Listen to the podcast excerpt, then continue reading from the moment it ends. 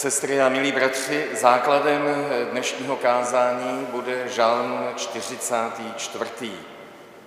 Ale budu ho číst po, části, po částech a postupně během kázání vykládat.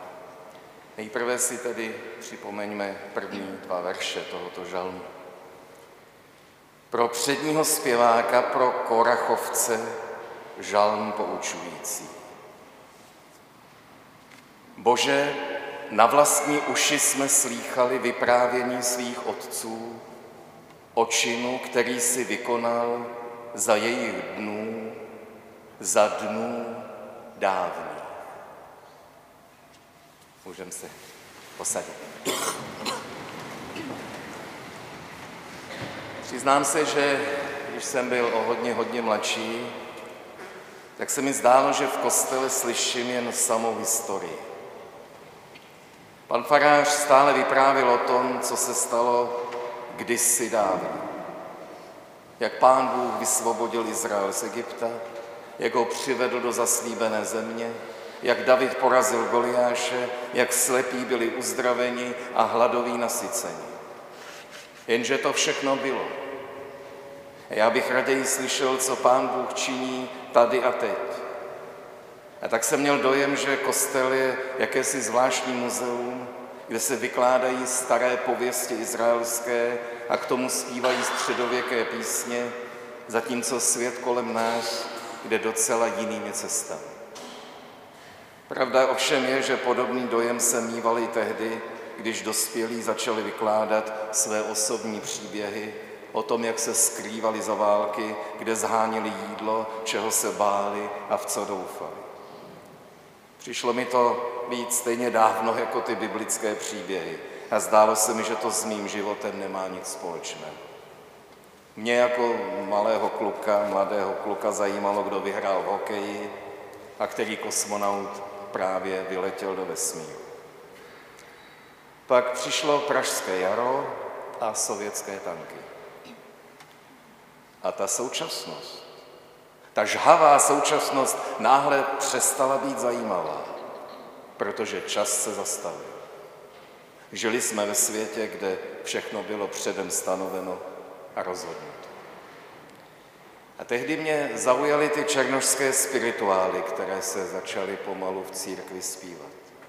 Měli moderní rytmus i melodii, ale přitom se v nich připomínaly ty samé příběhy, které jsem dosud znal jen jako dávnou biblickou historii. Ale v tomhle případě se ten dávný příběh vlastně odehrál znovu. Mojžíš už nebyl jen dávný patriarcha, ale každý, kdo těm černochům pomohl na svobodu. Biblický příběh přestal být pouhou historií, ale stal se výzvou, stal se nadějí, která se postupně naplňovala. Probouzela, zval ke svobodě ty, kteří svobodu nikdy nepoznali tedy i nás. A tak jsem si uvědomil, že minulost může být někdy důležitější než přítomnost. Ta přítomnost často ubíjí, ale minulost může dávat naději. Ty dávné příběhy totiž uchovávají vzpomínku na to, že život může být také jiný, lepší, pravdivější a radostnější, než právě je. A tak náš žalmista sice neprožil vysvobození z Egypta ani obsazení zaslíbené země, ale jak píše, na vlastní uši slyšel, jak si o tom vyprávějí jeho rodiče. A právě to, že se ty příběhy stále vyprávějí, znamená, že jsou pořád ještě živé a pravdivé. A každá generace je potvrzuje tím, že k ním přidá i kousek svého vlastního příběhu. Třeba o svobodě, kterou jsme dostali, ačkoliv jsme v ní už ani nevěřili, nebo o míru a dostatku, který už trvá dlouhých, předlouhých 70 let. Ano, jsme generace, která má svým dětem o čem vyprávět a byl by hřích, kdybychom mlčeli. Možná to dnes ty naše děti příliš nezajímá, ale jednou budou i oni vzpomínat na to, co slyšeli kdysi na vlastní uši, ačkoliv je to v tu chvíli nijak zvlášť nezajímalo. Pro národy si vyhnal svou rukou, nás si však zasadil jako vinou révu. Národy rozdrtil, ale nás propustil na svobodu. Nezmocnili jsme se země svým mečem, vítězství nám nedobila naše paže, nýbrž tvá pravice, tvoje paže a světlo tvé tváře, neboť ty si v nás našel zalíbení. Ten základní příběh, který jsme si už, základní příběh biblického Izraele, který jsme si připomenuli už v úvodu bohoslužeb, je opravdu zvláštní, jedinečný. Zatímco ostatní národy si vyprávěli o tom, že tam, kde dnes žijí, žili a byli od nepaměti. Izraeli pán Bůh stále znovu připomínal, že je do té zaslíbené země vlastně přesadil, že žijí v zemi, která jim nepatřila, že před nimi tu bydleli jiné národy. To asi nebylo moc příjemné slyšet celý život o tom, že na našem místě mohl být někdo jiný. Ti, kterým třeba zemřel starší sourozenec, se s tím musí vyrovnávat celý život, podobně jako ti, kteří si vezmou vdovu či vdovce, vstupují do role, která původně byla určena někomu jinému. Ale ve skutečnosti jsme v podobné situaci všichni. Život je stálá konkurence. Už to, že jsme se narodili právě my, znamená, že jiní se nenarodili. Ve všem, čeho jsme dosáhli, jsme před někým dostali přednost. Ale to nás nemá deptat, ale vyburcovat a motivovat. Byli jsme doslova vybráni a vyvoleni k životu, k lásce, k pomoci a solidaritě. A všechno, co máme a všechno, co umíme, není naše právo, ale spíš úkol, poslání a důvěra, která nám byla svěřena. Tedy být otcem, matkou, být manželem či manželkou, být vědcem, učitelem, lékařem, podnikatelem, farářem je nezasloužená příležitost, která nám byla svěřena, stejně jako Izraeli byla svěřena zaslíbená země. Ale každého z nás mohl a může nahradit někdo jiný. To, že jsme tam, kde jsme, není jen výsledek naší práce a úsilí, ale také boží přízně a božího vyvolení. A ne vždycky vítězí ti nejsilnější, ti nejhezčí, ti nejchytřejší. Právě ten nepatrný Izrael je svědectvím o tom, že šanci mají i ti malí, obyčejní a docela průměrní. Tedy pro každého z nás má Pán Bůh jiný úkol a zaslíbení. Ale nikdo z nás to nemá jisté. Každý jsme nahraditelný. A proto je třeba zůstat pokorný a vděčný. To, že byl tento čas a toto místo svěřeno právě nám, je závazek a příležitost, která se neopakuje. A proto by byl hřích se životem jenom tak protloukat a proflákat bez závazku, bez úkolu, bez cílu. Náš život je nezasloužená milost, níž jsme dostali přednost před jinými. Právě to nás má podržet a motivovat, abychom svůj čas nepromarnili. Jenom ty jsi můj král Bože. Rozhodni a Jákob bude spasen. S tebou jsme nabrali na rohy své protivníky, útočníky podupali jsme v tvém jménu. Proto na svůj luk nespoléhám, ani meč mě nezachrání. Před protivníky jen ty s nás spasil a ty, kdo nás nenáviděli, si zahanbil. Po všechny dny byl Bůh naší chloubou a tvému jménu chceme vzdávat chválu věčně. Začátek našeho žalmu byl v množném čísle. Bylo to svědectví, které předávala jedna generaci druhé. Ale nyní žalm přechází v několika verších do čísla jednotného, protože tuto část při bohoslužbě pronášel izraelský král. Šlo o jeho osobní vyznání, o jeho osobní odhodlání. A proto také některé překlady čtou, jak si to budoucnu. S tebou, Bože, nabereme na rohy své protivníky. Já vím, nezní to zrovna křesťansky, ale chápejme to jako sice nekorektní, ale za to poctivý výraz naděje a odhodlání. Že to, čemu člověk věří, že to nakonec zvítězí. Že dobro nabere na rohy zlo. Ale to vítězství nepřijde samo od sebe. Ale je třeba se pro něj, tak jako to říká ten izraelský král, je třeba se pro ně osobně angažovat a nasadit proto vlastní síly a schopnosti. A stejně tak je důležité vědět, že to, čemu věříme a k čemu se hlásíme, neumíme zařídit svou vlastní mocí. Luk a meč byly lidské vynálezy a mnozí v nich viděli záruku svého vítězství. Ale čím víc je člověk jistý sám sebou, tím s nás nakonec prohraje. Proto musíme umět rozlišovat, co je naše víra a naděje a co už je naše sebejistota a pícha. Kdo nepočítá s Bohem, tomu nezbývá, než si fandit a sám sobě věřit, a to často nekriticky a nepřípadně, a špatně to dopadá. dopadá.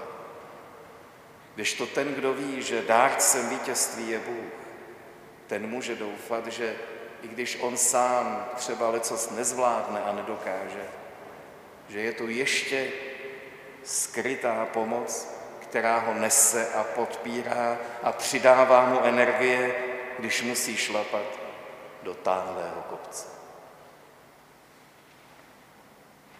Ale teď si na nás zanevře a musíme se stydět. S našimi zástupy do boje nevycházíš. Před protivníkem nás nutíš ustupovat.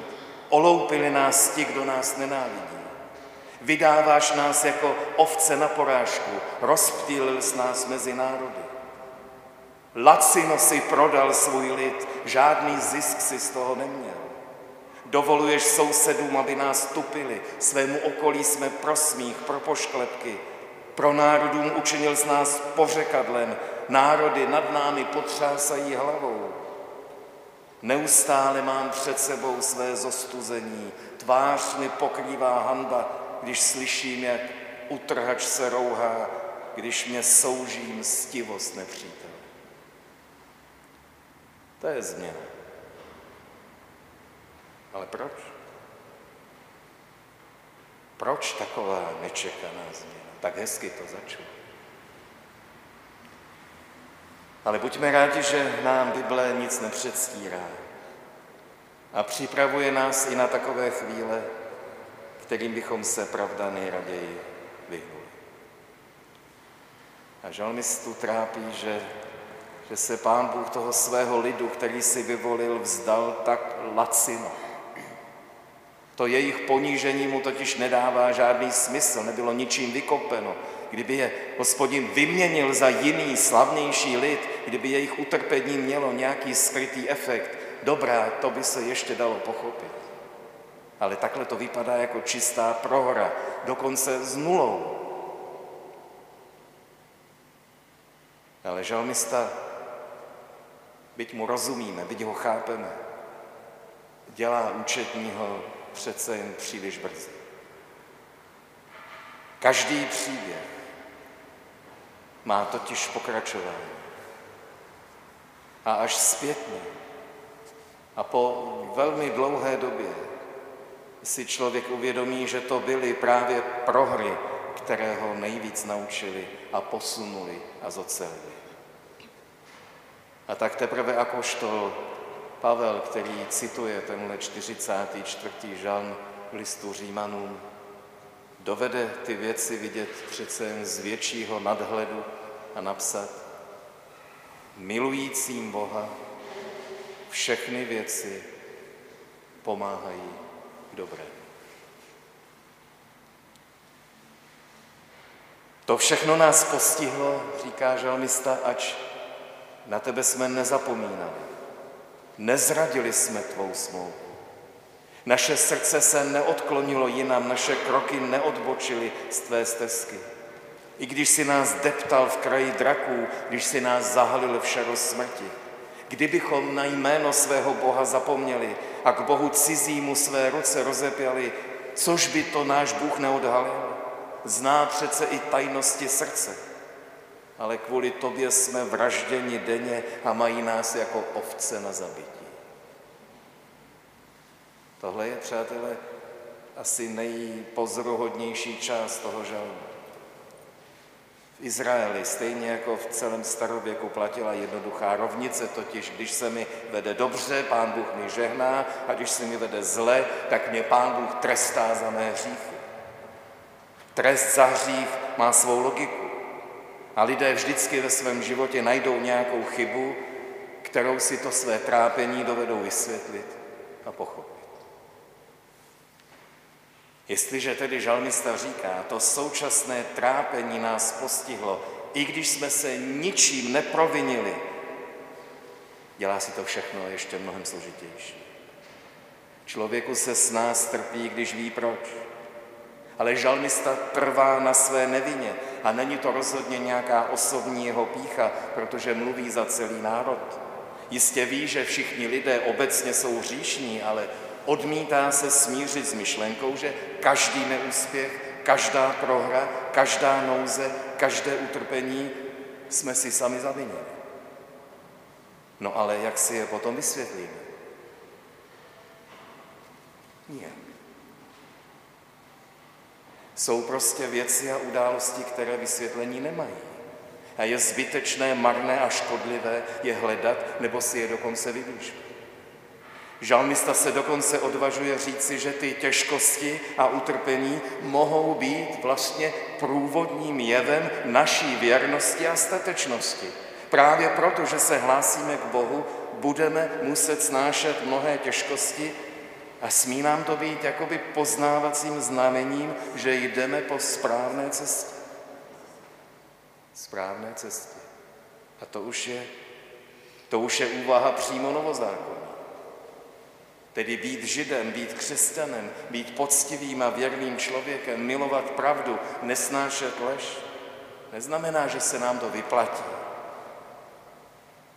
Ale dává nám to sílu a odhodlání a vědomí, že jsme svůj čas a schopnosti a život věnovali tomu nejlepšímu, co známe.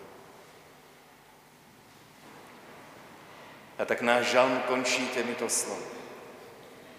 Vzbuď se, Bože, proč spíš, panovníku, procitni, nezanevři na nás provždy, proč skrýváš svou tvář, proč na, na, proč na naše pokoření a na náš útisk zapomínáš, Vždyť naše duše leží v prachu, naše hruď je přitištěna k zemi. Na pomoc nám povstání. Vykup nás pro své milosrdenství.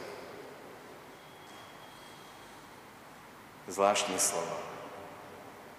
Vždyť v Izraeli každý věděl, že hospodin není jako jaro, léto a podzim a zima, že hospodin není tak jako všechna ta přírodní božstva, že hospodin nikdy nespí a nikam před námi se neskrývá. Ale jedna věc je pravda teologická, a druhá věc je, když člověk dostane strach a opustí ho odvaha i víra, pak se modlí docela jako pohán. Ale i takové modlitby pán Bůh slyší.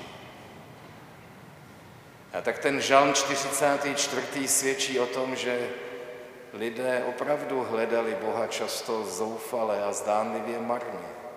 Prosili ho a on jim neodpovídal. Jejich duše ležela v prachu, ale oni se modlili dál. A to, že se nám právě ty zoufalé modlitby zachovaly, znamená, že nakonec jim Bůh odpověděl a jejich úděl změnil. Ale naši předkové ve víře by nám nepomohli, kdyby všechny žalmy končily slavným božím vítězstvím protože tak tomu aktuálně často není. Jsou přece dny, jsou týdny a jsou roky, kdy Pán Bůh mlčí a světlo na konci tunelu vidět není. Ale i tehdy se musí žít. A také tehdy je možné a dobré věřit a tiše doufat, i když vysvobození nepřichází. a vyprávět o tom svým dětem a vnukům, aby věděli, že život dovede být někdy velice těžký a krutý, ale nikdy není třeba to vzdávat.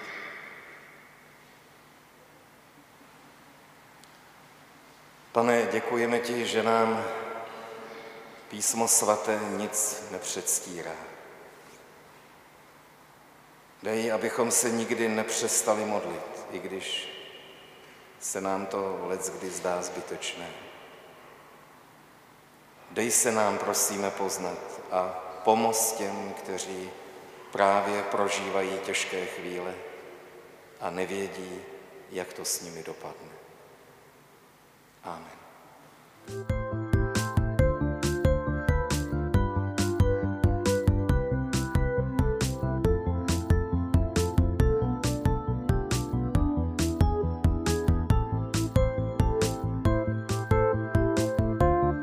Slyšeli jste další díl podcastu Kalix, pořadu, který přibližuje lidem výklady a zamyšlení nad biblickými texty. Sledujte Kalix na sociálních sítích a sdílejte mezi přáteli. Pokud máte jakékoliv dotazy či připomínky, nebo víte o faráři, jehož kázání byste chtěli zařadit mezi naše podcasty, napište nám prosím do facebookových zpráv nebo na e-mail kalixpodcast.gmail.com Děkujeme. Za týden naslyšenou.